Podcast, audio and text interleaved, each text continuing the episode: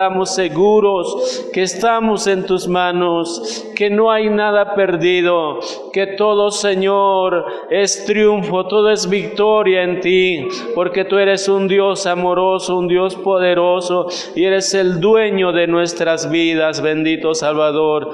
Por eso yo te pido en esta tarde que a cada uno de los que en esta tarde estén necesitados en esta área de su salud, Padre, tú los ayudes, tú les des esa fe, esa confianza, que no falte esa fe, Padre. Ahí donde estén, ellos estén confiando que tú, Señor, estás trabajando en sus vidas, que tú conoces el porqué de esta enfermedad, de esta dolencia, pero que tú los vas a levantar de ese lugar y que ellos podrán en un momento dado testificar que tú, Señor, los has sanado, que tú los has levantado, que tú los has libertado conforme a tu santa palabra. Deus.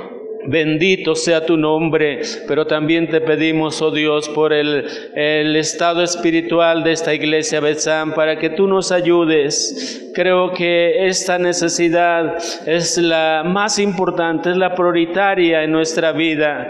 Nuestra vida espiritual delante de ti, tú la conoces. Y cuánta necesidad hay en nuestra vida, Señor. Cuánta necesidad hay, Padre, porque muchas veces nosotros pensamos que nuestra vida espiritual está bien, va bien delante de ti, es aceptable delante de ti. Y muchas veces, Señor, nos engañamos a nosotros mismos, pero la realidad es que tú pides algo más de nosotros. Ayúdanos, Señor, danos visión espiritual. Unge cada día nuestra vida con tu Espíritu Santo y permite, Señor, que nosotros veamos todas las cosas con una vista espiritual, con una mente de Cristo, con un sentir de Dios, siempre teniendo esa sed de Dios, esa hambre de Dios, ese deseo espiritual de allegarnos a ti, de comunicarnos contigo, de estar siempre a tu lado, de buscar tu rostro. Y aunque vengan las cosas duras y difíciles, esto no mengue nuestro aliento, nuestro deseo, sino todo lo contrario, Padre, que esto sirva para allegarnos más a ti, que esto nos motive, Señor, para buscar más tu rostro, que cada día, Señor, nos humillemos ante ti, cada día, Señor, seamos humildes como dice tu santa palabra. Padre eterno, ven a quitar de nosotros todo aquello que nos estorbe, todo aquello que no nos deje acercarnos a ti.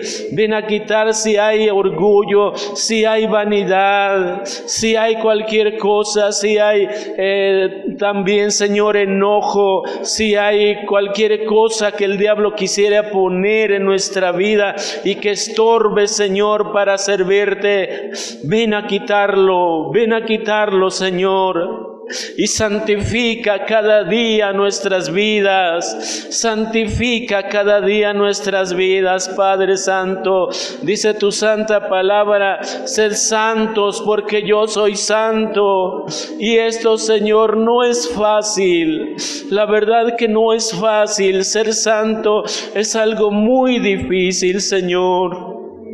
Creo que muy pocos lo han alcanzado. Solamente cuando hay esa verdadera comunión contigo, cuando hay esa verdadera decisión, esa entrega, es cuando nuestras vidas pueden ser santificadas, pueden ser limpias, Señor porque dice tu santa palabra que con el mirar, con el pensar, con el actuar, te ofendemos y a cada momento nosotros podemos manchar nuestra vida, Señor.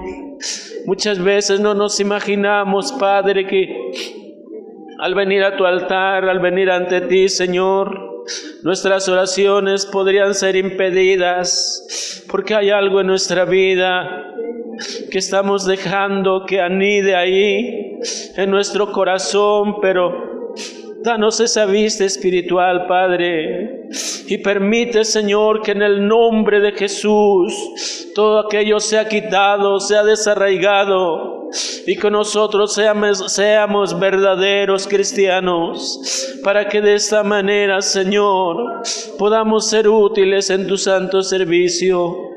Porque si no somos como tú quieres, tampoco podremos ser utilizados en tu santo servicio. Nosotros queremos trabajar en tu obra. Queremos, Dios mío, ser mandados o ser ordenados en algún ministerio o en algún servicio, Señor. Pero antes de eso nosotros debemos ser preparados en el sitio de la oración, del ayuno, de la lectura de tu santa palabra. Solo así, Padre, solo así podemos anhelar un lugar en tu trabajo, en tu ministerio, Padre. Y yo te pido, Señor, también en esta hora, por todas las hermanas que te sirven detrás de este púlpito, para que tú las ayudes también, Señor. Ellas son humanas, ellas también, Señor, necesitan de ti, Padre, y necesitan ser guiadas con tu Espíritu Santo, necesitan ser eh, investidas del amor de Dios para poder tratar con esta iglesia para poder relacionarse con esta iglesia, con cada uno de nosotros, pero con ese amor de Dios, ese amor que todo lo sufre, que todo lo perdona, que todo lo aguanta, todo lo soporta, ese amor, Señor. Permite, Padre, que cada una de tus hijas vea, Señor, a cada uno de tu iglesia como un alma necesitada como un alma que necesita ser guiada, ser ayudada para llegar hasta Dios.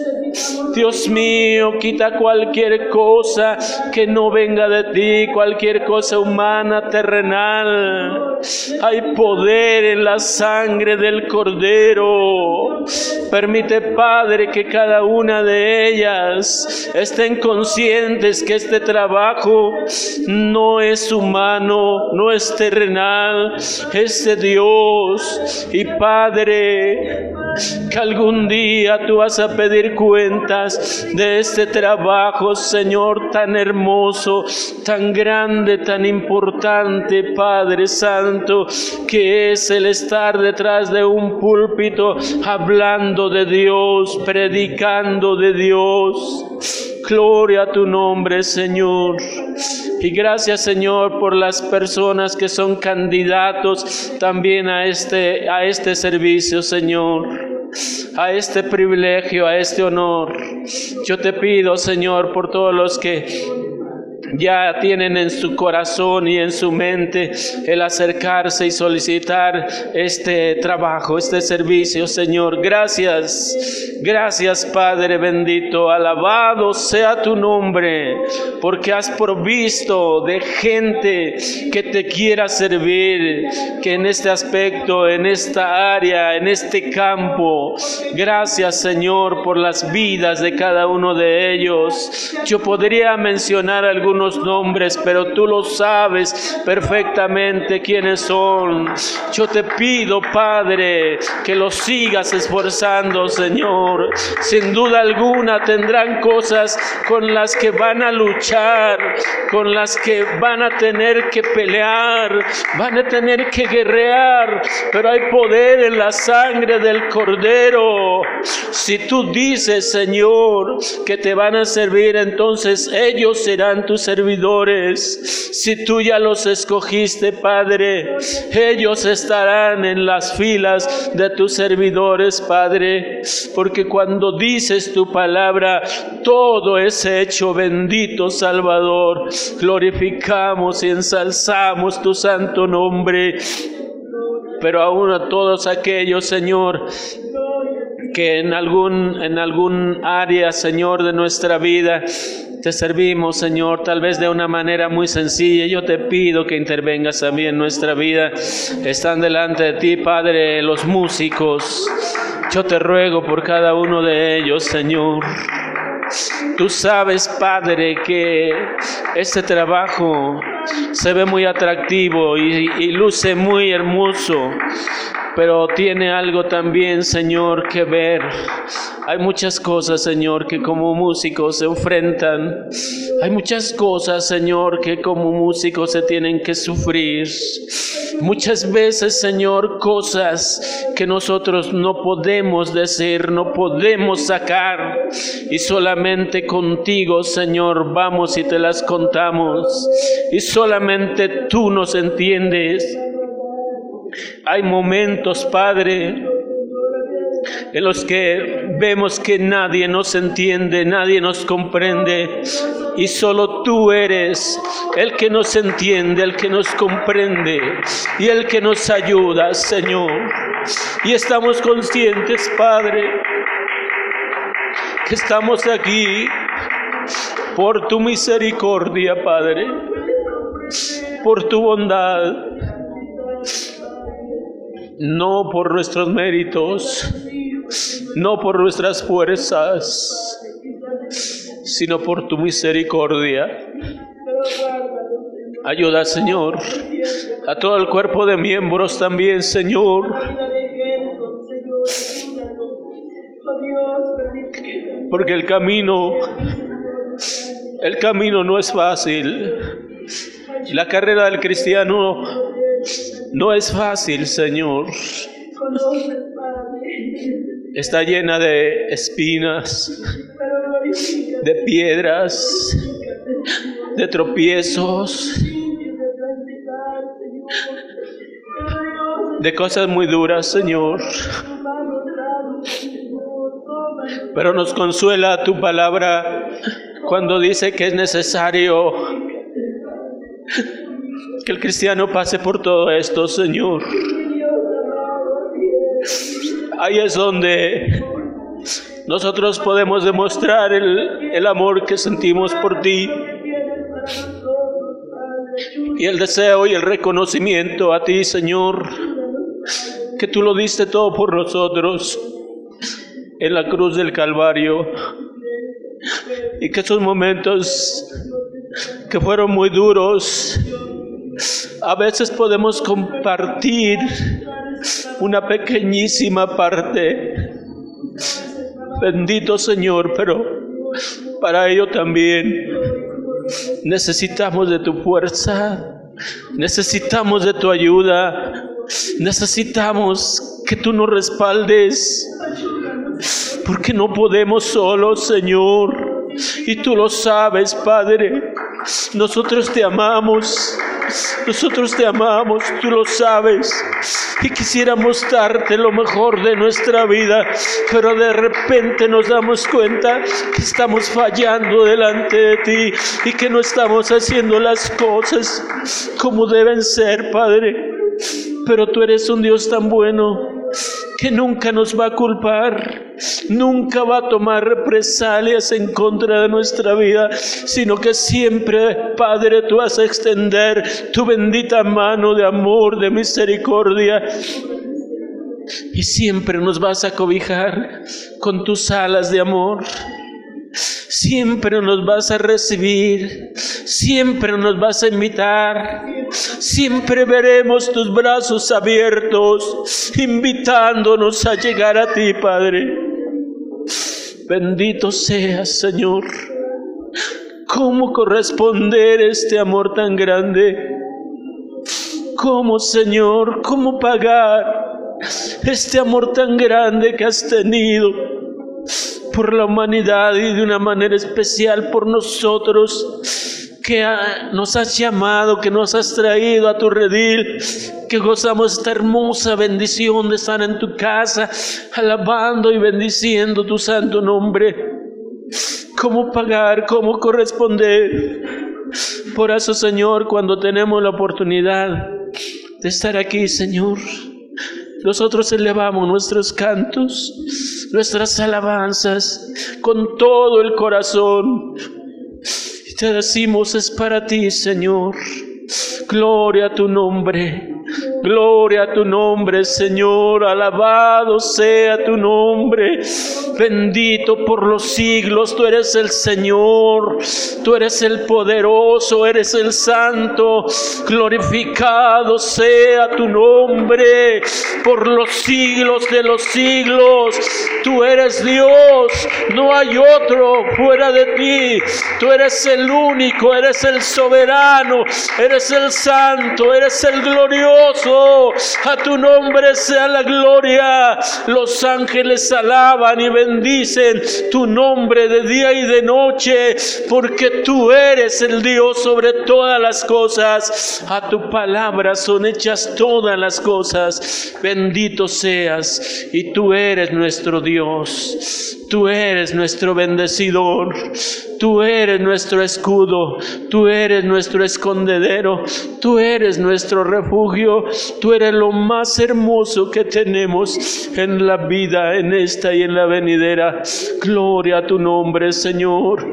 Permite que podamos seguir adelante, Padre. Permite que podamos seguir caminando en esta senda que tú nos has marcado.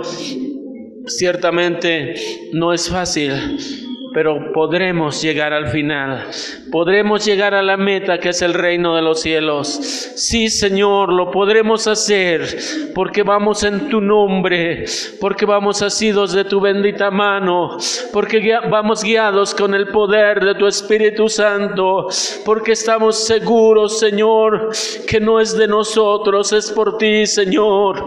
Bendito seas, sí podremos llegar al reino de los cielos en el nombre bendito de Jesús. Toma en tus benditas manos la vida de tu iglesia Betsan. Toma en tus benditas manos la vida de toda esta subzona, Padre. Toma en tus benditas manos la vida de todos tus siervos que te sirven, la vida de todos los pastores, de todas las hermanas diaconisas, de todas las que están encargadas en una obra. Bendice la vida de nuestro pastor, el hermano Isaac. Bendice la vida de su esposa, nuestra hermana Edith. Bendice la vida de sus niñas, de su familia Sé con ellos, Padre, y permite, Señor, que ellos puedan continuar con ese trabajo, con, con esto que tú les has puesto en sus manos y que de una manera tan alegre ellos lo hacen, Padre. Permite que siempre lo hagan con este mismo gozo, con esta misma alegría, sabiendo, Padre, que el trabajo es tuyo solamente y que a su, su, debido tiempo tú, Señor, les pagarás, Señor, todo lo que ellos han logrado, han hecho en tu nombre, Padre. En tus benditas manos, Señor, depositamos esta iglesia y todas las necesidades que no hemos alcanzado a pedirte. Yo te pido por cada una de ellas, Señor, que tú intervengas, Padre Santo, y que en todo tu nombre sea glorificado. Padre, quédate con nosotros, no te vayas, Señor. Quédate, Señor, para que nuestra reunión sea embellecida por tu hermosa presencia. Creo, Dios mío, que tú nos ayudarás, que tú nos bendecirás y harás mucho más de lo que podemos pedirte. Te damos gracias por el nombre precioso y santo de Jesús. Amén.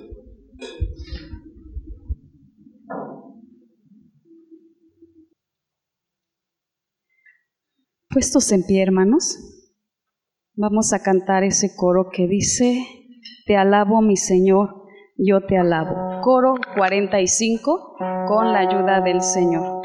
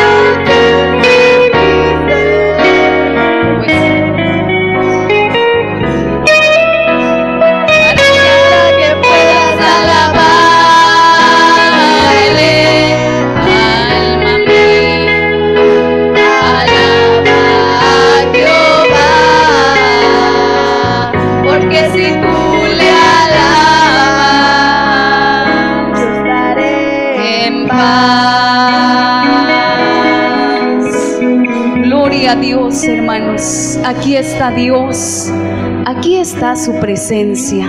No importa cómo usted venga, aquí está Dios para fortalecerlo, hasta aquí está Dios para abrazarlo, para alentarlo, para decirle, yo estoy contigo. Vamos a orar por un programa, hermanos, y de esta manera honramos a nuestro Dios. Padre, en el nombre de Cristo Jesús. Delante de tu presencia estamos dándote gracias, Señor, porque estamos aquí en tu casa. Gracias, Señor. Nuestra alma te honra y te bendice a pesar de las pruebas, a pesar de las luchas, a pesar de las enfermedades, de las angustias.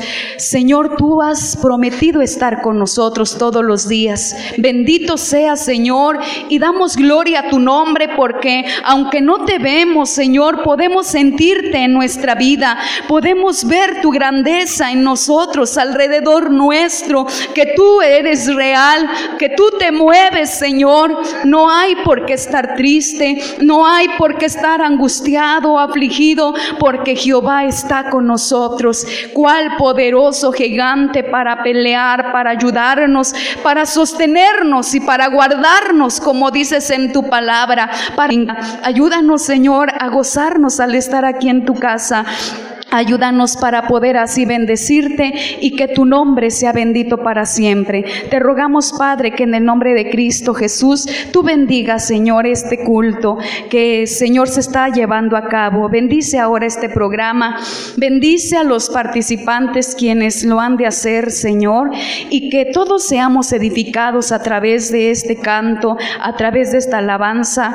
Que este mensaje, Señor, sea de bendición a nuestra vida, a tu pueblo, a tu iglesia, al que está por primera, segunda ocasión o más ocasiones, sea fortalecido por ti. Gracias te damos, bendito Redentor, porque creemos que nos bendices y que bendices también esta primera ofrenda. Te damos gracias por tu amado Hijo Jesucristo. Amén. Ocupen su lugar, hermanos. Vamos a a bendecir el nombre de nuestro Dios con un himno y de esta manera se deposita la primera ofrenda con la ayuda del Señor y leo para ustedes el programa que a continuación, hermanos, está de esta manera así.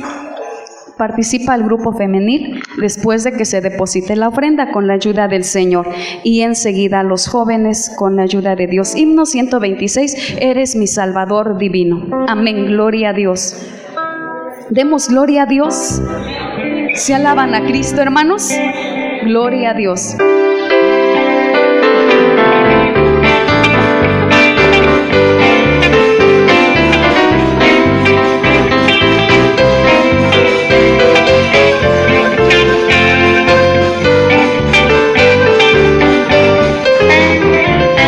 Eres mi Salvador divino.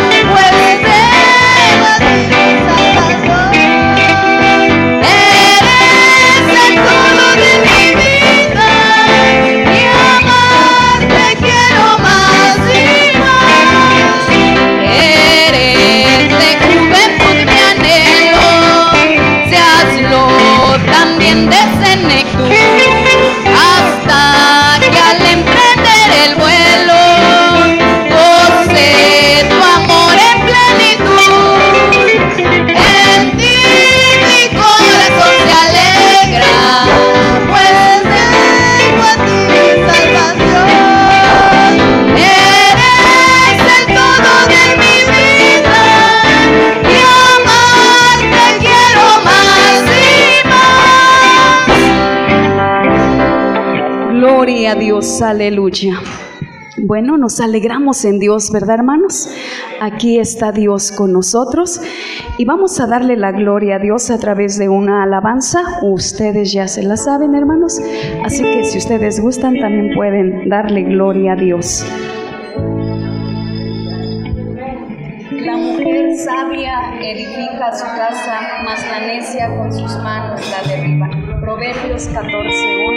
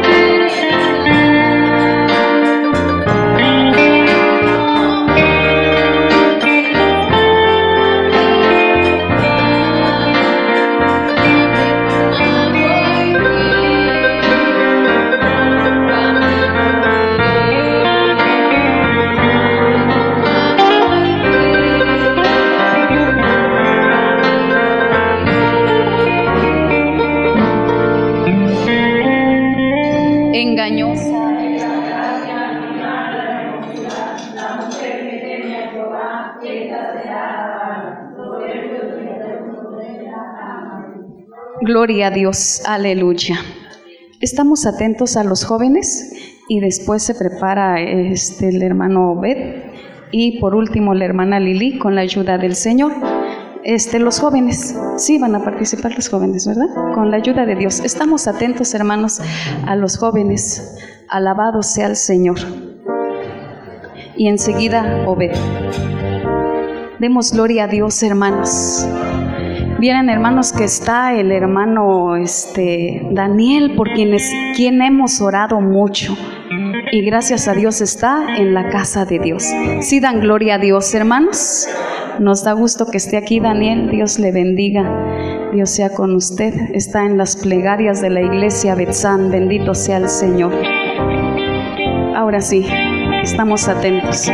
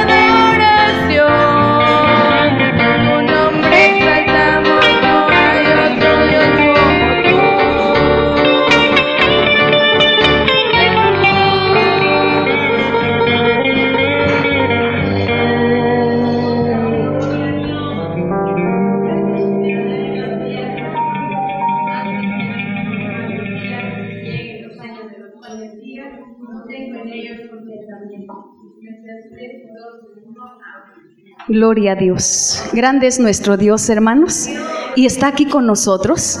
Ustedes podrán bendecir a Cristo el Señor.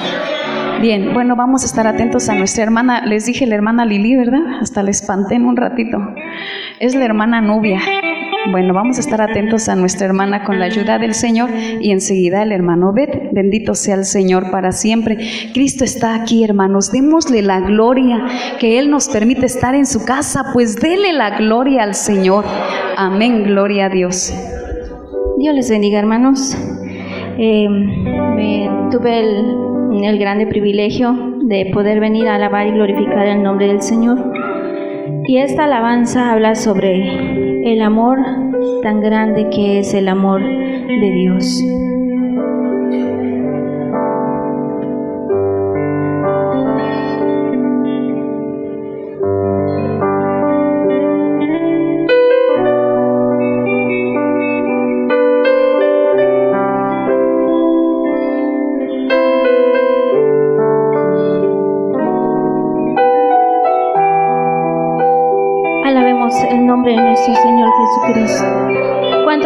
sido el amor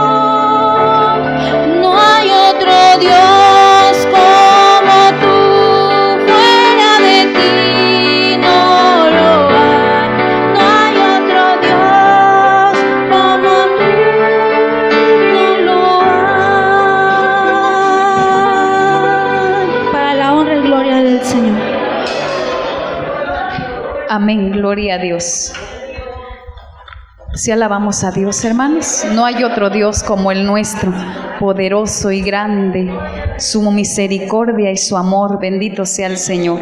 Estamos atentos a nuestro hermano, me pasan los anuncios, hermano, con la ayuda del Señor. Dios les bendiga, hermano. Amén. En mi corazón hay mucha gratitud para con nuestro Dios, porque Él ha sido muy grande conmigo. Eh, pues yo vengo guardando un testimonio ya desde hace pues 15 días. Eh, Dios me permitió cumplir años la semana pasada y pues estoy muy agradecido porque a pesar de, de muchas cosas que se dieron en el transcurso de este año, Dios me ha sostenido y Dios me ha permitido seguir viniendo a su casa. Dios me permite alabar y glorificar su santo nombre. Es, es algo de lo que estoy muy agradecido. No soy digno ni merecedor. Yo sé que soy una persona de, muchos errores y, y, lo- y los, tengo muy en, mi mente. Y pues trato si- siempre de, de alabar con- y glorificar el nombre de nuestro Señor Jesucristo con todo mi corazón, porque Él es el que lo da todo. Él es el que da la vida, Él es el que da el sustento, Él es el que da todo y, estoy, muy feliz, estoy muy feliz. En- pasé por, por muchas por muchas pruebas durante este año, pero al final Dios nos ha dado la victoria porque nos tiene con salud, que es lo principal. Lo, lo demás es, es, es cosa secundaria y yo estoy muy contento. Yo alabo y bendigo el nombre de nuestro Señor Jesucristo.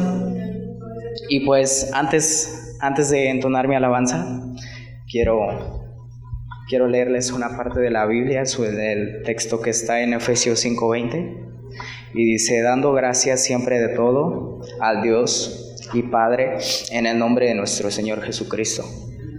Es, es un texto que en los últimos meses ha sido de mucho aliento para mí. Y soy muy contento, hermano. Muy agradecido con Dios. Y solo les pido sigan orando por mí.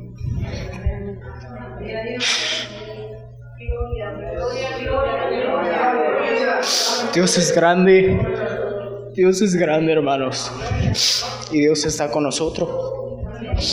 Y hay muchas razones por las cuales darle gracias. Mi razón es, que tengo mi familia con salud a pesar de que de, de tantas cosas. Eh, quiero, quiero decirles que estoy muy agradecido por la salud de mi padre, que, que en días pasados se, se vio muy enfermo.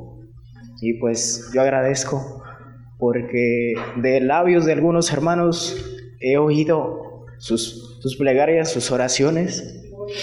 Y yo estoy muy agradecido con ustedes, pero principalmente con Dios. Principalmente con Dios porque nos permite estar aquí.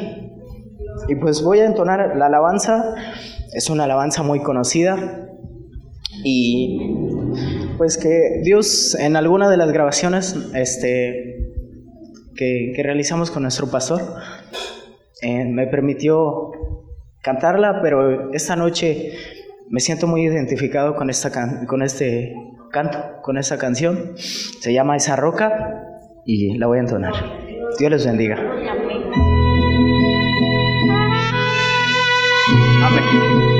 Bendito sea el nombre de nuestro Señor Jesucristo. Cristo vive, hermanos. Aleluya.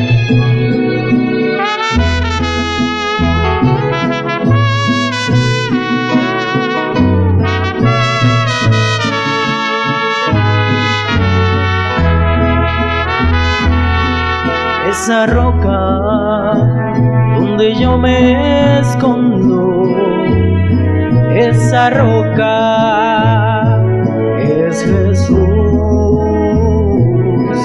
No confío en las cosas del mundo. Él me guía con su luz. Yo mi fe y mi esperanza las tengo fundadas en Cristo. Ayuda, me alienta y promete a mi lado estar. No hay nada en el mundo ni nadie que pueda moverme, pues mi vida descansa y segura en la roca esa. Esa roca es mi Cristo. Yo sigo siempre su mano me sostendrá. Es Cristo.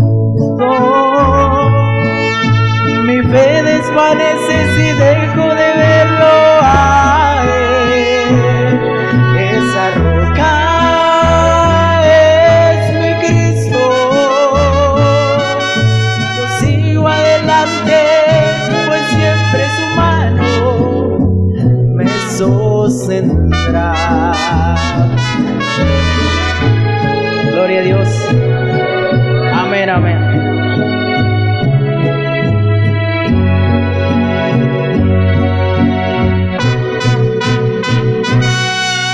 Esa roca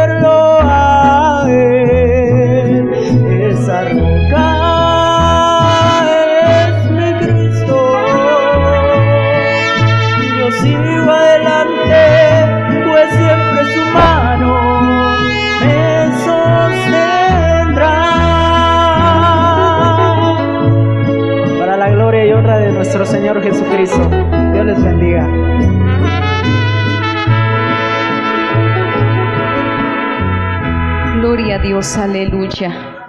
Cristo es el único que sostiene nuestra vida y en Él se esconde el cristiano que confía en sus promesas.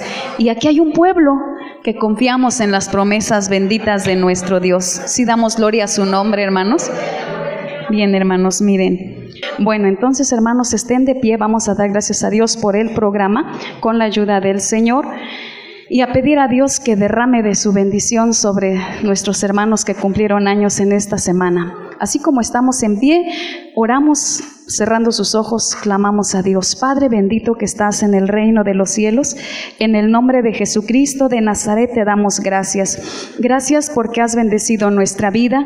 Gracias Señor porque hemos estado glorificando tu nombre y nuestra alma se fortalece y se conforta. Gracias Señor por las alabanzas que tus hijos han entonado. Señor, muchas gracias. Gracias por ese mensaje, de ese canto, de alabanza que fortalece, que nutre, que sustenta nuestra vida. Señor, aquí estamos agradeciéndote también por ese testimonio de, de este joven. Bendícelo, Señor. Guárdalo, manténlo fiel en el nombre de Jesús. Gracias por nuestros hermanos que cumplieron años en esta semana.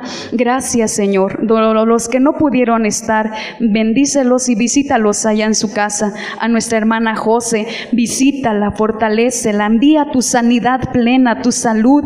Envía, Señor, tu bendición a su vida y derrama de tu bendición sobre nuestra hermana, nuestra hermana Fabiola. Derrama de tu gracia en el nombre de Cristo. Señor, nuestra hermana Luz, muchas gracias por su vida. Gracias por Libni, porque le has permitido también cumplir años. Gracias por tu iglesia en el nombre de de Cristo Jesús te alabamos y te damos gracias, Señor. Ahora pedimos bendigas esta segunda ofrenda que en su momento será recaudada. Bendice estos dineros, bendice el dador alegre, bendice a tu pueblo, a tu iglesia, Señor eterno, que cada uno dé como ha propuesto en su corazón, con ese gozo, con esa alegría. Da espíritu de ese de her- Padre Santísimo, de espontaneidad, que cada uno contribuya, colabore para el engrandecimiento de tu obra. Señor, tú has bendecido ya a tu pueblo, a tu iglesia, al niño, al joven, al adolescente, al adulto, al mayor. Tú has derramado bendición a nuestra vida y ahora, Señor eterno, nosotros de esta manera contribuimos, Señor, como dices en tu palabra, bendiciendo te bendeciré. Que así se cumpla tu promesa en nosotros, Padre. Dios de bondad, creo que bendices quienes recaudan estos dineros. Te damos gracias por Cristo Jesús nuestro Salvador. Amén. Ocupen su lugar, hermanos. Vamos a entonar con la ayuda del Señor el himno. Sea bendito el nombre de nuestro Dios. Amén, gloria a Dios. Himno 84 y estamos atentos al mensaje de la palabra de Dios y la ofrenda se deposita. Creo en la Biblia, libro redentor. Aleluya.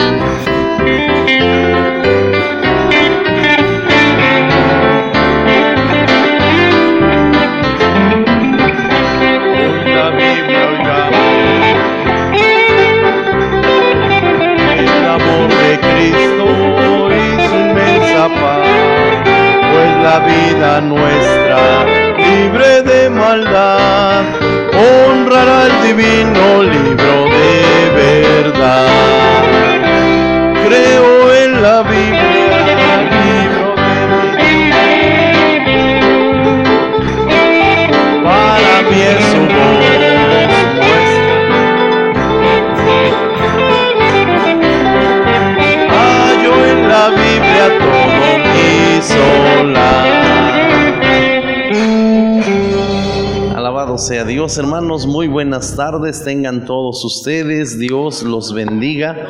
¿Hay alguien que venga por primera vez, hermanos? ¿Hay alguien que venga por primera vez? Creo que a todos en algún momento ya lo hemos tenido aquí, bendito sea Dios. Hermanos, vamos a abrir la Biblia entonces en Salmos 19:12 con la ayuda del Señor, libro de los Salmos, capítulo 19, versículo 12. Vamos a dar lectura a esta parte escritural y después vamos a orar.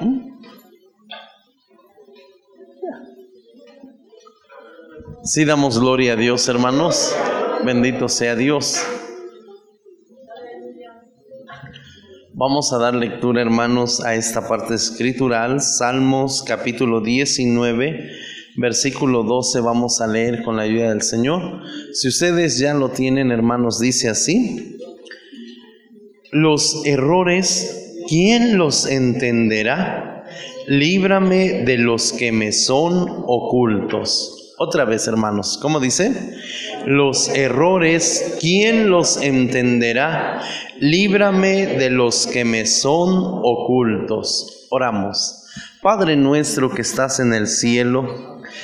En el nombre glorioso y santo de Cristo Jesús, tu Hijo muy amado, te damos gracias en esta hora de la tarde, porque tú nos concedes la dicha, Señor, de acercarnos a ti. Vamos, Dios mío, a meditar en el consejo de tu palabra. Te rogamos en el nombre de Jesús que bendigas este consejo tuyo en nuestro corazón. Tu palabra que ya es bendita y santa, bendícela en todo nuestro ser y Permite, Padre nuestro del cielo y de la gloria, que sea de grande y de rica bendición. En el nombre santo de Cristo Jesús te damos gracias. Amén. Siéntense, por favor, hermanos. Hermanos, dígale al que está a su lado, qué bueno que estás aquí, Dios te bendiga. Qué bueno, gracias a Dios, gracias a Dios. Hermanos, ¿saben lo que es un error? ¿Han cometido errores, hermanos? ¿Creen que Dios les ha disculpado algunos errores? ¿Las personas les han disculpado errores? Pues sí, pues sí, todos en algún momento dado hemos cometido errores con nosotros mismos, con los demás, incluso con Dios. Y Dios, hermanos, nos ha considerado en algunos errores. Bendito sea Dios. Debemos diferenciar, hermanos, qué es un error y qué es un pecado. Son cosas totalmente diferentes. Una cosa es un error y otra cosa es un pecado. Pero Dios considera algunos de los errores de sus hijos. ¿Qué vamos a aprender hoy, hermanos? Dios considera algunos errores de sus hijos. La Biblia dice, hermanos, donde acabamos de dar lectura, dice así, los errores, ¿quién los entenderá? Líbrame de los que me son ocultos. Piensa, hermanos. La Biblia habla precisamente, hermanos, de esta situación que pueden pasar las personas, los hijos de Dios, y que son de esas cosas, hermanos, que no debieron haber sido. De esas palabras que no se debieron haber dicho. De esas acciones que no se debieron haber hecho. ¿Sí? Pero que todavía están dentro de la gama de los errores. Hay errores pequeños y hay errores enormes. ¿Sí? Hay errores pequeños y hay errores enormes. Pero de algunos de ellos, hermanos, Dios en su misericordia nos considera. Si damos gloria a Dios, hermanos, porque un error es precisamente eso. Es un error. Aunque hay errores, hermanos, que catapultaron a una muerte. Hay errores, hermanos, que originaron una desgracia. Hay errores, hermanos, que el fin se fue de plano. Lo que empezó como un error terminó en una situación espantosa por un error. Bueno, hermanos, de tanto de lo que podemos decir, se dice que el Titanic, hermanos, por un error, es que golpeó en aquel iceberg. ¿Sí? Porque ya iba a una velocidad que no debía ir. Pero se dijo, llevas uno de los mejores barcos. ¿Sí? Hermanos, cuántos errores, hermanos, por un error se, se, desencadenaron, hermanos, o se desenlazaron situaciones totalmente espantosas, pero, pero esa no era la causa ni era el motivo, sino que lo originó un error. Entonces, hermanos, los errores se miden desde los más pequeños con resultados muy pequeños hasta de los más grandes con desastres muy grandes. Dice la Santa Biblia, ¿quién los entenderá? ¿Quién los entenderá? Porque fíjense hermanos, hay personas que pueden estar cometiendo errores y no creer que están errados. Fíjense hermanos, hasta dónde es la problemática de un error. Alguien puede estar cometiendo un error y no creer que está errado. ¿Sí? Pero está en un error. Hermanos, uno de los ejemplos más grandes que tenemos en la historia fue don Francisco y Madero. Don Francisco y Madero, hermanos, conocido también como el apóstol de la democracia, fue uno de los hombres que se le dijo muy a tiempo, está cerrado en tu forma de gobernar. Tu gabinete lo estás formando precisamente con gente del porfiriato, que esa misma gente te va a causar un gran daño y dicho y hecho, hermanos. Creo que no fueron ni dos años y el hombre estaba asesinado junto con el vicepresidente Pino Suárez. ¿Sí? Entonces, hermanos, a alguien le pueden hacer ver un error y esa persona creer que no está dentro de un error, hasta incluso, hermanos, considerar que los demás son los que están errados. Por eso Dios nuestro Señor habla precisamente de esto y Él dice donde acabamos de dar lectura, los errores, ¿quién los entenderá? Se necesita la ayuda de Dios, la capacidad de Dios, el poder sabio de Dios. Alabado sea el nombre de Dios, porque alguien puede vivir dentro de un error y no creer que está en el error hasta que ya el error causó el daño. Por eso, hermanos, a veces es difícil entenderlos. Y dice la Biblia, y líbrame de los que me son ocultos. Remarca ahora, hermanos, esto que dice la palabra de Dios cuando una persona está dentro de una- un error, pero son de esa clase de errores que él no se da cuenta, no lo percibe, no lo ve. Hace poco, hermanos, vimos cómo este Donald Trump ya no pudo, hermanos, ganar las elecciones y se le dijo a tiempo. Se le dijo a tiempo y pastores evangélicos se lo dijeron porque él estaba rodeado. Y le dijeron, tu política es buena. Tu política, o sea, re- mis respetos para el señor Donald Trump, hermanos, porque él hasta eso luchó con mucho, pro- mucha problemática del LGTB, él luchó con mucha problemática, hermanos, de, de financiamiento. Él, miren, hermanos, él tuvo una política buena a tal grado de que él es el que apoya para que el Estado de Israel, su capital, deje de ser Tel Aviv y sea Jerusalén. Él lo hizo, hermanos, humanamente hablando. Él fue el que propició esto, que desde años atrás muchos presidentes trataron de lograr algo.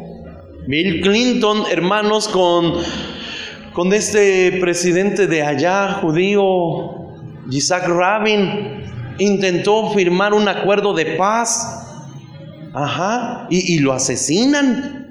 No se había logrado casi nada. En Medio Oriente, hermanos, casi no se lograba nada. Y Donald Trump es el que logra esto.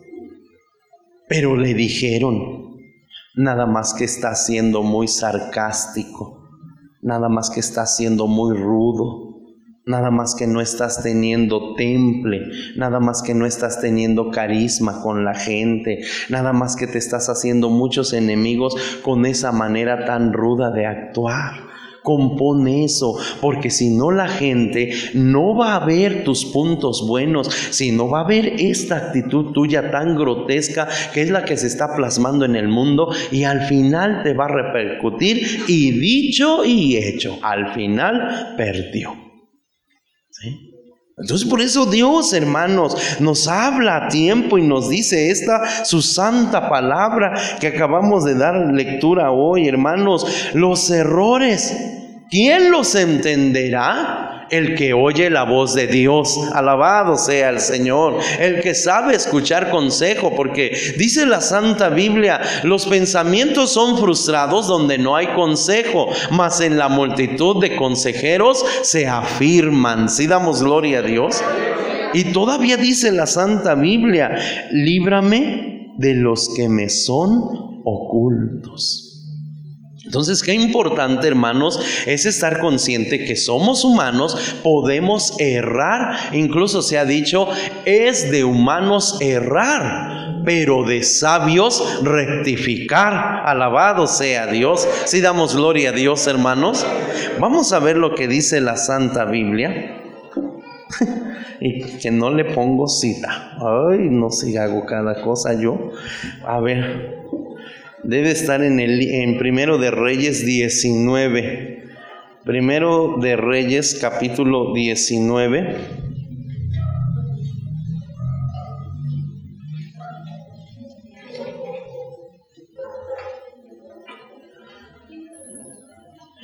Di- Primero de Reyes 19, 9, hermanos. Primero de Reyes 19, 9. Vamos a dar lectura, hermanos, a esta parte. ¿Ya lo tienen, hermanos? Ay, gracias a Dios. Leemos, hermanos, ¿cómo dice Primero de Reyes 19, 9? Dice, y allí se metió en una cueva donde tuvo la noche. Y fue a él palabra de Jehová, el cual le dijo, ¿qué haces aquí, Elías? Sí. Fíjense ustedes, hermanos, qué situación tan tremenda, qué situación tan, tan difícil. Y, y para cometer errores, hermanos, no se necesita ser pobre ni rico, blanco o de color. No se necesita ir a un templo o estar lejos de un templo. No se necesita estar niño, estar anciano. No, hermanos, para cometer un error nada más se necesita estar revestido de humanidad. Y aquí está un gran siervo de Dios, hermanos, un siervo de Dios que vaya. Dice la Santa Biblia que en el monte de la transfiguración, cuando el Señor se transfiguró en toda su gloria, se aparecieron dos seres resplandecientes con él y uno de ellos, ¿quién fue? Elías. Fue precisamente este hombre que ahora nosotros notamos aquí un error en él. La Biblia dice que este hombre, hermanos, vio la gloria de Dios, alabado sea el Señor, y dice que él pidió fuego del cielo y fuego del cielo cayó. Si damos gloria al Señor. La Biblia dice que él dijo no va a llover y no llovió. Y él dijo, ahora sí en el nombre del Señor va a llover y llovió. Fíjense, hermano, qué hombre de poder. Qué hombre tan importante en, el pueblo de Israel, hermanos. Es el hombre más, ¿qué diremos?, más representativo en cuanto a la línea de la profecía. Porque cuando se aparecieron esos dos seres junto al Señor Jesús, uno representaba la ley y el otro representaba el tiempo de los profetas. ¿Y cuántos profetas hubo? ¿Sí? Pero aquí nosotros nos estamos dando cuenta, hermanos, que Dios no le está diciendo a Elías, porque Elías, después Jezabel la reina, hermanos, dice la Biblia que dijo, que así me hagan los dioses y yo no hago así con ese tal Elías. Y le entró un miedo que dice que él mejor corrió al monte de Dios. ¿Sí? Hermanos, cuando tú tienes miedo, es malo buscar a Dios. Cuando tú tienes miedo, es malo correr a, a, a, a, donde tú consideras que está Dios. Cuando tú estás pasando una, una situación de muerte como la del profeta Elías, es malo salir huyendo, hermanos, a un lugar donde tú consideras que te vas a encontrar con Dios. Claro que no. Por eso, hermanos, la Biblia lo dice, líbrame de los que me son ocultos. Porque, hermanos, uno puede cometer errores creyendo que no los estás cometiendo. La Biblia nos dice claramente que ese hombre, hermanos, se olvidó totalmente de todo lo demás y salió desfavorecido. Y dice la Santa Biblia, hermanos, que es Dios el que manda un ángel y le dice a Elías, come, bebe, porque largo camino te resta. Dios ya se había dado cuenta que Elías, hermano, nada de ese deseo que él tenía, nada lo iba a sacar de ese propósito que él llevaba, ya, ya con nada lo hacíamos regresar. Porque así son las personas que cometen los errores. Se meten tanto en una idea que dicen, aquí, aquí, de aquí soy, y de aquí no salgo, y, y ahora sácalo. ¿Sí? Ahora sácalo de esa situación. ¿Sí? Y eso le pasó a Elías. Dios sabía que Elías ya llevaba en su corazón este pensamiento y lo iba a hacer porque él sabía también cómo era Elías. ¿Sí? ¿Y qué comida le daría Dios? Si damos gloria a Dios. ¿Qué comida le daría Dios? Porque dice la Biblia que con la comida que le dio Dios, él caminó, corrió, fue, anduvo. ¿Cuánto tiempo? Por eso es uno de los más grandes representantes del tiempo de los profetas. Porque hermanos, él ya no se paró a comer. Él quiere decir que él ayunó y aparte qué.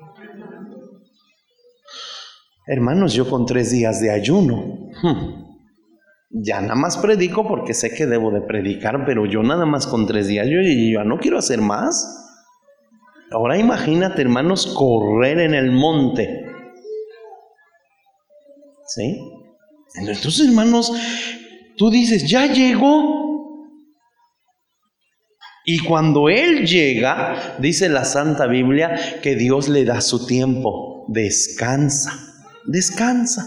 Porque dice la Santa Biblia, y allí se metió en una cueva donde tuvo la noche. ¿Qué quiere decir eso donde tuvo la noche? Que pasó la noche. Y luego dice, y fue a él palabra de Jehová, el cual le dijo, ¿qué le dijo? ¿Qué haces aquí, Elías? Hermanos, ¿te imaginas cuando tú, pues, mm, esperas que te digan qué bueno que ya llegaste? Qué bueno que estás aquí. Qué bueno que lo hiciste. Qué bueno que te esforzaste. Qué bueno que lo dijiste. Qué bueno que así pensaste. No, cuando te dicen esas palabras, tú sientes muy bonito un reconocimiento. Pero cuando tú hiciste algo de lo que tú creíste que estabas bien, cuando tú hiciste algo de lo que tú pensaste que era lo mejor, cuando tú hiciste algo de lo que tú sientes que, que vaya, creo que nadie más hizo igual que tú, mira las palabras que Dios le dice a Elías, ¿qué haces aquí?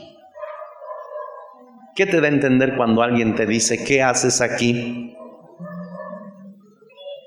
¿Qué? Sí, o sea, te mandé a traer. Te dije que vinieras. Era necesario e- e- ese sacrificio. Era necesario ese trabajo que hiciste.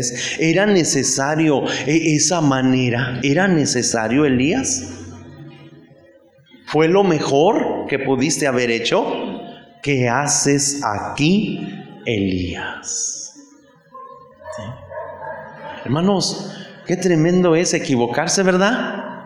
Qué tremendo es errar. Ahora, cuando, te, cuando es tu papá, cuando es tu mamá el que te dice estás mal, cuando es tu cónyuge el que te dice estás mal, cuando es tu hijo o, o qué sé yo el que te dice estás mal, pero cuando Dios te dice, estás mal, ¿cómo sientes? ¿Cómo se debe sentir? ¿Sí? Sin embargo, hermanos, no porque nosotros cometamos errores, no vamos a decir, Dios no nos lo va a hacer ver, Dios no nos lo va a hacer saber. Miren, hermanos, puede ser en la vida que por el lugar que tienes, ningún pastor te diga nada, que por la edad que tienes nadie te haga ver tu error, que por el lugar, porque eres el papá, y pues quién le habla así al papá, la mamá, pues quién le va a hablar así a la mamá, al pastor, pues quién le va a hablar así al pastor. Puede ser que en la vida, hermanos, todos te consideren y aunque vean tus errores se queden callados, pero eso no incluye a Dios. Eso no incluye a Dios. Cuando nosotros estamos cerrados, seas quien sea, el grado que tengas, el lugar que tengas y lo que hayas hecho, Dios te puede decir, estás mal.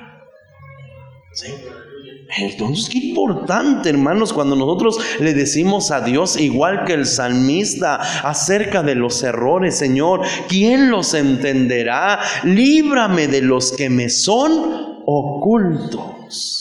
Si damos gloria a Dios, hermanos, y cuando Dios te lo haga ver, cuando Dios te los haga ver, ¿en qué manera Dios te puede hacer ver un error? Hermanos, muchas de las veces te lo puede hacer ver hasta con el dinero mal habido que ganas. Muchas de las veces te lo puede hacer ver hasta con, ¿qué diremos, hermanos? Con, con muchas cosas. Y, y tú vas a querer tener paz, y tú vas a querer tener tranquilidad, y tú vas a querer tener gozo, y no lo vas a tener.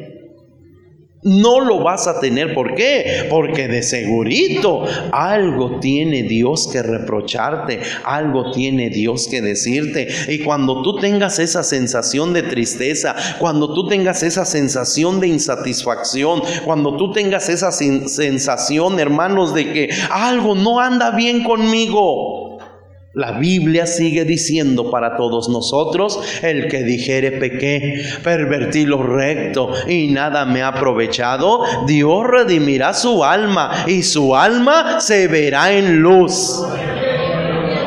Si damos gloria a Dios. Él no nos hace ver nuestros errores nada más como para sentirnos mal y a veces más mal de lo que de por sí ya nos sentimos. No, cuando Él nos hace ver nuestros errores, hermanos, Él lo hace con un propósito. Aprende la lección. Si damos gloria a Dios, hermanos. Sí, hermanos, porque bien se ha dicho, hasta de los errores aprendemos. Vamos a ver otro. ¿Quieren ver otro, hermanos? Vamos a ver lo que dice Josué capítulo 10. Josué capítulo 10 con la ayuda del Señor.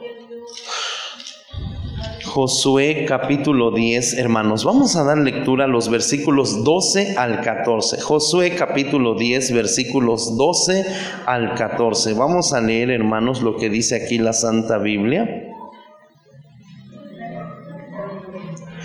¿Ya lo tienen, hermanos? Vamos a leer, dice así. Entonces Josué habló a Jehová el día que Jehová entregó al amorreo delante de los hijos de Israel y dijo en presencia de los israelitas, Sol, detente en Gabaón y tu luna en el valle de Ajalón. Y el sol se detuvo y la luna se paró hasta tanto que la gente se hubo vengado de sus enemigos.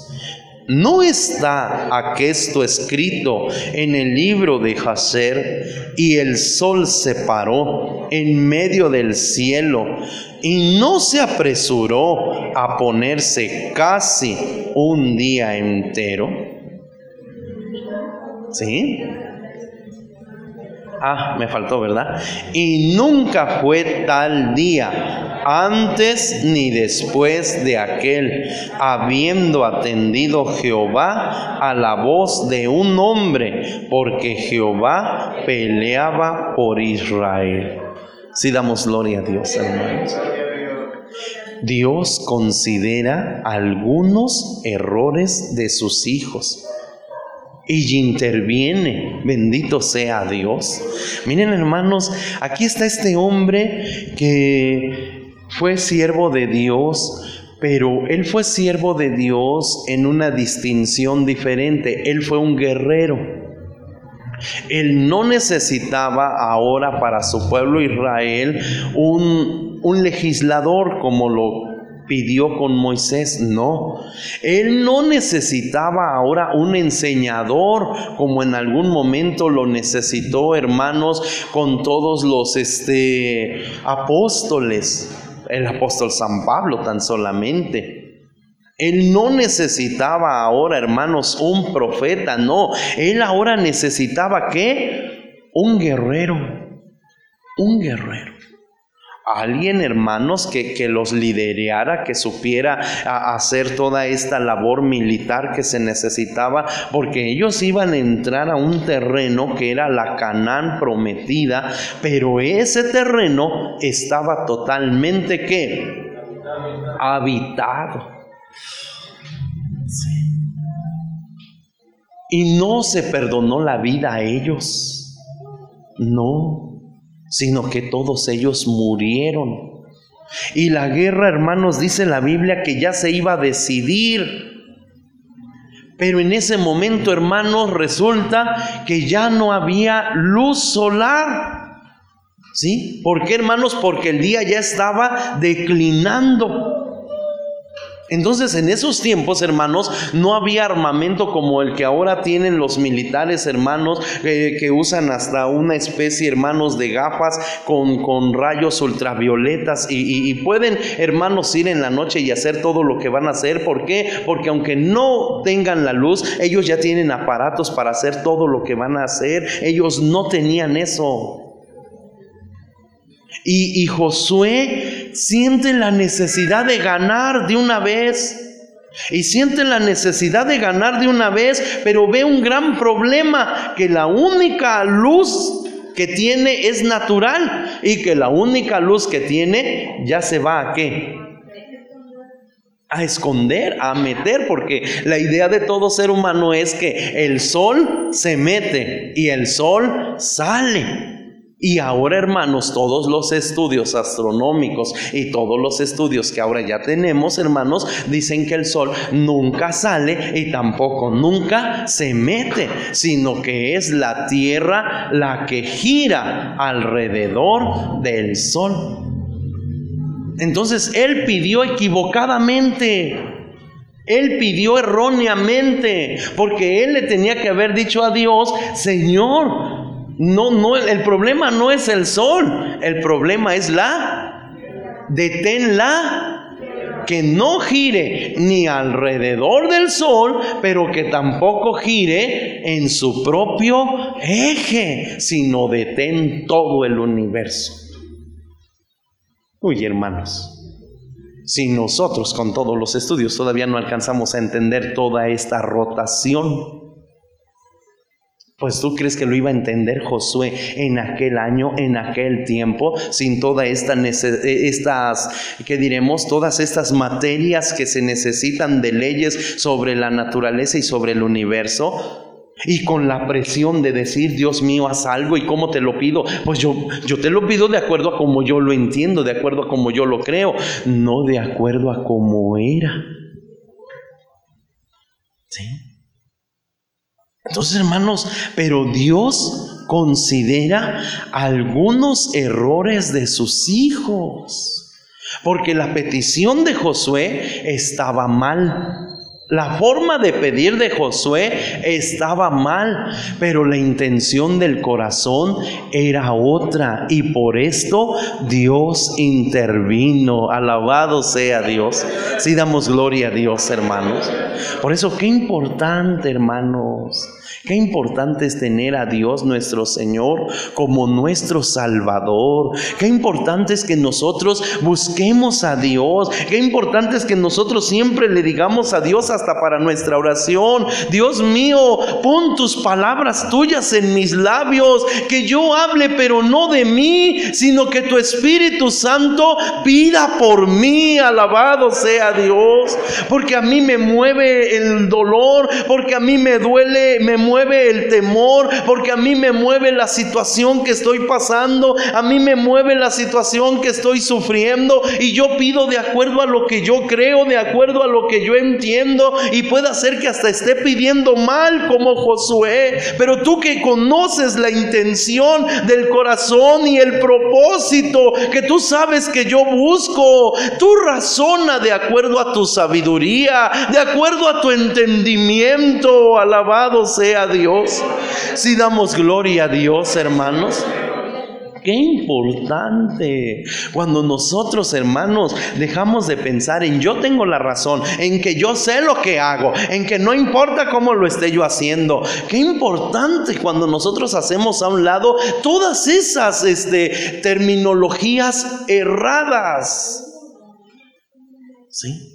Qué importante cuando nosotros hacemos a un lado nuestro ego, qué importante cuando nosotros hacemos a un lado nuestro yo y le decimos a Dios, Señor, gobierna en mí, en mi corazón, en mi mente, en mi alma, en mi espíritu, en mi ser, que si voy a mirar hacia allá es porque tú me estás diciendo hacia acá, que si yo voy a estar aquí es porque tú me pides que esté yo aquí, que si tú dices que es hacia acá, pues hacia acá. Que si avanzo es porque tú lo dices. Que si me detengo es porque tú lo dices. Que yo deje guiar mi vida por ti.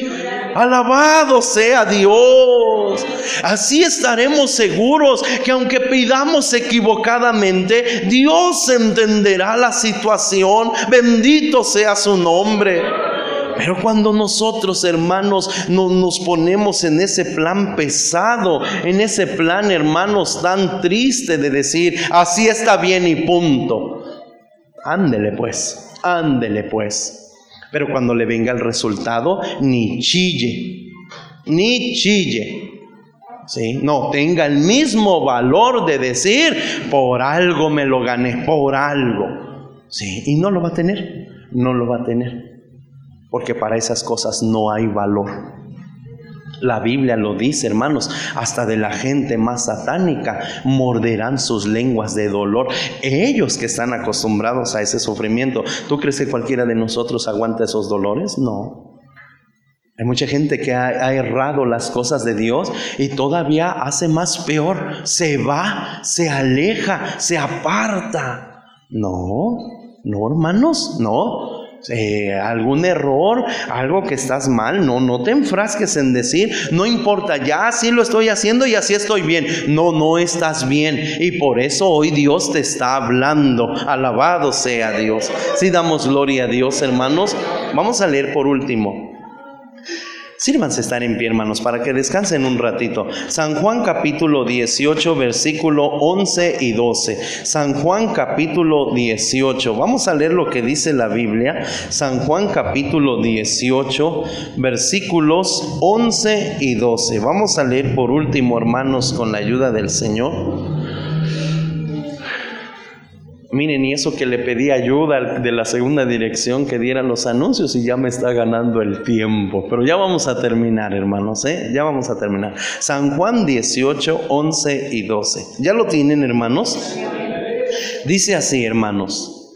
Jesús entonces dijo a Pedro, mete tu espada en la vaina. El vaso que el Padre me ha dado, ¿no lo tengo de beber? Entonces la compañía y el tribuno y los ministros de los judíos prendieron a Jesús y le ataron. Siéntense, hermanos. La noche del jueves, hermanos, que es conocido como el jueves santo y que ya pronto vamos a, recordar esta semana que se llama Semana Santa, Dice la Santa Biblia, hermanos, que cuando prendieron al Señor Jesús, pues hermanos, los discípulos no estaban preparados. No, no, no, no, no. Ellos no, no, no, estaban preparados ni para que ese día lo arrestaran, ni estaban preparados para que al otro día el Señor Jesús lo mataran. Mucho menos estaban preparados para que la tarde noche del viernes lo estuvieran bajando de la cruz en la forma tan sanguinaria que lo mataran y lo llevaran a sepultar. Ellos no estaban preparados para todo eso mucho menos estaban preparados para que el domingo en la mañana Jesús ya resucitó. Fueron tantas cosas, hermanos, así tan rápido. ¿Sí? Lo sabían, eso sí, lo sabían. Una cosa es no estar preparados y otra cosa es saber. ¿Quién de nosotros está preparado para velar un ser querido al rato? ¿Quién? Nadie. A menos cuando ya está grave, ¿verdad? Que ya te va preparando. Pero fuera de eso, tú no estás preparado. ¿Lo sabes? Pues sí, pues, pues cuando pasa una carroza sabes que todos nos vamos a morir. Cuando tú pasas cerca del panteón, pues un día vamos a estar allá adentro también, si bien nos va. O sea, sí lo sabes, pero no estás preparado. Hay una diferencia bien grande entre saber algo y estar preparado para algo. Entonces, hermanos, los discípulos Jesús ya se lo habían, se los había dicho muchas veces. De hecho, en San Lucas, este 24, no sé qué, hermanos, dice, entonces le abrió el sentido para que entendieran las escrituras. Se lo dijo a los discípulos de Maús, insensatos y tardos para creer lo que las profecías decían de mí. O sea, sí lo sabían. ¿Sí? Pero no estaban preparados. Entonces, hermanos, cuando ocurre lo del arresto, dice la Biblia que había un soldado que había ido a prender al Señor Jesús y se llamaba como Malco. Se llamaba Malco. Y dice la Biblia que Malco, hermanos, cuando lo iba pues a hacer su trabajo, porque a final de cuentas, hermanos, ellos estaban haciendo su trabajo. ¿Sí? Por eso Jesús en su oración es primero por los que pide. Él no pide ni por su pueblo ni pide por los discípulos. No él, no, él no está pidiendo ni por él. Él por los que primero pide son por los romanos, porque él dice, perdónalos, porque no saben lo que hacen. Lo que hacen lo están haciendo porque es su trabajo. Y Pedro, hermano, se llena de tanto sentimiento. o sea, eh, hubo muchos sentimientos encontrados en la vida de Pedro que él lo único que se le ocurrió en ese momento fue agarrar, hermanos, una espada y aventársele al otro. Y aquí nada más hubo de dos. Pedro no era espadachín. Pedro no era espadachín. Pedro, ¿qué oficio tenía? Él era pescador. Sí, pues sí, todos sabemos usar un cuchillo, pero, pero no así con una ligereza como para matar a alguien. ¿Sí? Malco, ¿qué cosa era? Él sí era soldado, él sí estaba, hermanos, en muchas ocasiones en el filo de la muerte. Y sin duda alguna, hermanos, él supo esquivar bien el golpe, pero dice la Biblia que Pedro alcanzó a llevarle qué? La oreja. ¿Sí? Entonces, hermanos, cuando pasa eso, Jesús no lo vio bien. Pero ¿Qué está mal defender a nuestros seres queridos, hermanos? ¿Verdad que no? Pero ¿qué está mal sentir un deseo de, hacer algo por alguien que, que, no se le debía haber hecho eso? Pues claro que no. ¿Es que es malo este, sentir esos impulsos ante una situación tan emergente? Claro que no. Pero Dios quería quedar bien en claro con todos nosotros, no porque estés en un tipo de situación así, estás, eh, ¿cómo se dice?, exento de cometer un error. Muchos errores se han cometido en nombre de decir mi impulso, mi, em, mi ímpetu, mi manera de ser. Eh, a ver, dígame, ¿estoy mal? Bueno, mejor vamos a la Biblia. Mira, mejor vamos a la Biblia. Fíjate que aquí estaban agarrando a su maestro, aquí estaban agarrando a su consentido, aquí estaban agarrando a su jefe, aquí estaban agarrando a su proveedor, porque cuando él necesitó dinero, Jesús le dijo, ve y pesca un animal y, le vas a abrir así la boquita y mira, le vas a sacar una moneda de oro y ve, paga por ti, paga por mí. Y ese que hacía todas esas cosas, ahora lo están agarrando, ahora lo están aprendiendo, ahora se lo están llevando. Y Pedro cuando vio toda esa, eh, esas imágenes, hermanos, él lo único que pasó es que se cegó totalmente de la realidad y, y en su situación él dijo, yo te defiendo. ¿Estaba mal Pedro? Pues así como te lo cuento, no. Pero en la verdad sí estaba mal. Porque si no Jesús nunca le hubiera dicho nada. ¿Sí? Entonces, hermanos, ¿cuántas veces nosotros podemos decir, ¿a poco estoy mal? Y, y hay gente que hasta te lo grita, dígame, dígame si estoy mal. Ay, mejor ni le digo, mejor ni le digo, pues si le digo todavía se va a poner más peor, ¿verdad? Pero una cosa es que se vea que no estás mal y otra cosa es que sí estás mal. Es Dios santo, hermanos. O sea, cuando Dios te la cuenta así, tú dices, ay, poder del cielo, yo me hago chiquitito, Padrecito Santo, ahora, ahora ¿dónde me meto? Y hasta se lo dijo Jesús a Pedro. Le dijo estas palabras en San Juan, porque en San Mateo le dice otras. Dice la Santa Biblia que él le dijo, el vaso que el Padre me ha dado, ¿no lo tengo de beber? Como diciendo, si al Padre que yo le pedí apoyo, él me dijo que no, porque debo de pasar por aquí, ahora resulta que tú lo vas a impedir. Y eso lo vimos apenas hace ocho días, hermanos. ¿Sí? Y todavía dice la Biblia, porque el que a hierro mata, a hierro muere. Una cosa es que Dios entienda nuestros errores para evitarnos todavía cosas más, más tremendas. Si, Dios nos dejara con nuestros errores, miren hermanos, si Dios no hubiera hecho nada, si Dios no hubiera agarrado la oreja de Malco y se la hubiera pegado, ¿qué le hubiera pasado a Pedro en otra ocasión? Lo mismo, porque con la vara que midas serás medido. Y ellos también estaban en el tiempo de la ley que decía, ojo por ojo. Y aquí no iba a ser ojo, aquí iba a ser oreja.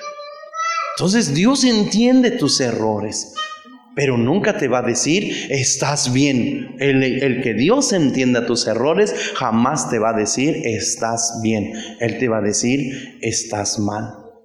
Te voy a apoyar, te voy a ayudar. Porque así como hay errores por una mala intención, hay errores por una buena intención. Y si Pedro, hermanos, que Dios lo ayudó, ¿cómo murió? Porque ¿cómo murió Pedro? Crucificado y de cabeza. Pues ahora, si Dios tampoco hubiera intervenido en esto, ¿sí me entiendes? Entonces, hermanos, hay muchas cosas que Dios nos ha evitado, hay muchas cosas que Dios no nos ha dejado, porque Él ya sabe de por sí todo lo que nos falta pagar y todavía echarle más cuenta a la cuenta. Sí. Por eso bendito sea el nombre de Dios, que Él nos hace ver nuestros errores. ¿Sí? Bendito y alabado sea el nombre de Dios. Por eso usted que hoy está aquí, ¿hay errores en su vida? ¿Hay errores en su persona? Usted que ha venido a la casa de Dios y, que con el justificante de decir, yo sé cómo lo hago, está cometiendo errores. No es un pecado, porque ya les dije, hay una diferencia muy grande entre una cosa y otra, pero a veces el resultado de un error lo puede llevar a pecar. Y hay muchos que empezaron con un error y terminaron con un pecado. Y se hizo el problema todavía más grande. Usted que se justifica diciendo, no hay problema, no soy el único que lo hace, soy ignorante, yo ni a la escuela fui, pues ya viste aquí lo que dice la palabra de Dios. Dios no quiere que tú vayas de error en error, sino todo lo contrario. Dios quiere, Dios quiere que tú reconozcas tus errores, los dejes de cometer, los dejes de hacer, te apartes de todo eso y, y, endereces tu vida, porque dice la Biblia que lo chueco no salga del camino, antes sea sanado y sea enderezado. Por lo tanto, Levantad rodillas paralizadas. Alabado sea el nombre de Dios. Qué importante que todos nosotros digamos, Dios mío, yo estoy cometiendo errores en mi matrimonio, yo estoy cometiendo errores en mi familia, yo estoy cometiendo errores en la congregación, yo estoy cometiendo errores en la iglesia, Señor, estoy cometiendo errores en mi trabajo, Señor, estoy cometiendo errores con mis padres, estoy cometiendo errores con mis hijos, Señor Dios mío, creo que para donde yo miro, hago un error, cometo un error y todavía me jacto de decir no está mal. Así me enseñaron a mí. No, no. Por eso Dios le decía al pueblo de Israel, ¿por qué se van a perder? Que se pierdan los filisteos, pues tienen a Dios Dagón. El Dios de los filisteos era Dagón. Que se pierdan los egipcios, pero su Dios era Munra. Que se pierdan los asirios, pero su Dios era, que ya ni me acuerdo cómo se llamaba, mitad hombre y mitad pescado. Pero que se pierdan ustedes teniendo por Dios a Cristo. ¿Por qué se perdieron teniendo por Dios a Cristo? Porque no quisieron enmendar su error. Pero hoy Dios sigue diciendo, los errores, ¿quién los entenderá? Líbrame hasta de los que me son ocultos. Ayúdame de tal manera a contar mis días que traiga el corazón sabiduría.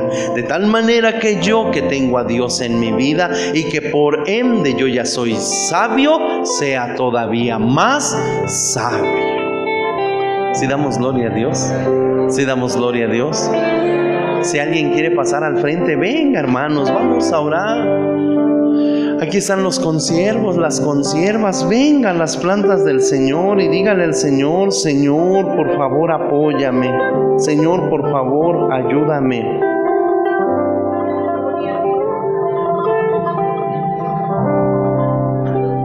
Yo quiero más de ti.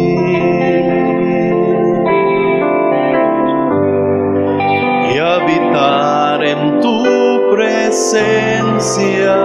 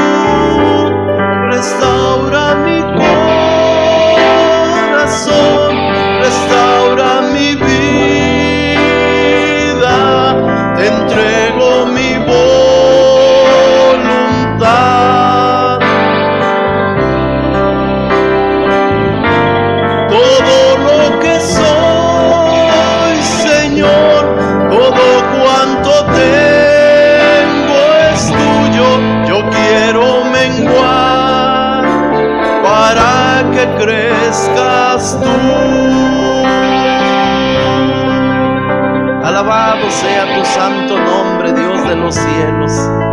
Alabado sea tu santo nombre, Dios de la gloria. Alabado sea tu santo nombre. Gloria al Padre, gloria al Hijo, gloria al Espíritu Santo. Gloria a Dios de Abraham, Dios de Isaac, Dios de Jacob, Dios trino, Dios verdadero. Gloria a tu nombre, Señor. Gloria a tu nombre, gloria a tu nombre. Gloria a tu nombre, gloria a tu nombre, gloria a tu nombre, Señor. Gloria a tu nombre, Jesús, gloria a tu nombre. Gloria a tu nombre, Espíritu Santo. Gloria a tu nombre, gloria a tu nombre. Aleluya, aleluya, aleluya, aleluya, aleluya, aleluya. Alabado sea Dios, alabado sea Dios, alabado sea Alabado sea tu nombre para siempre. No a nosotros, oh Jehová, no a nosotros, oh Jehová. A tu nombre la gloria, a tu nombre la honra, a tu nombre la alabanza, Padre Santo del cielo y de la gloria. En el nombre de Cristo ten misericordia. En el nombre de Cristo ten compasión. En el nombre de Cristo apiádate. En el nombre de Cristo interven. Posa tu mano de poder y de misericordia. Posa tu mano de benevolencia. Posa tu mano de gracia. Posa tu mano de bendición. Y que tu nombre sea glorificado para siempre. Muchas gracias Señor por tu palabra. Muchas gracias Señor por tu palabra bendita. Palabra de poder, palabra de misericordia.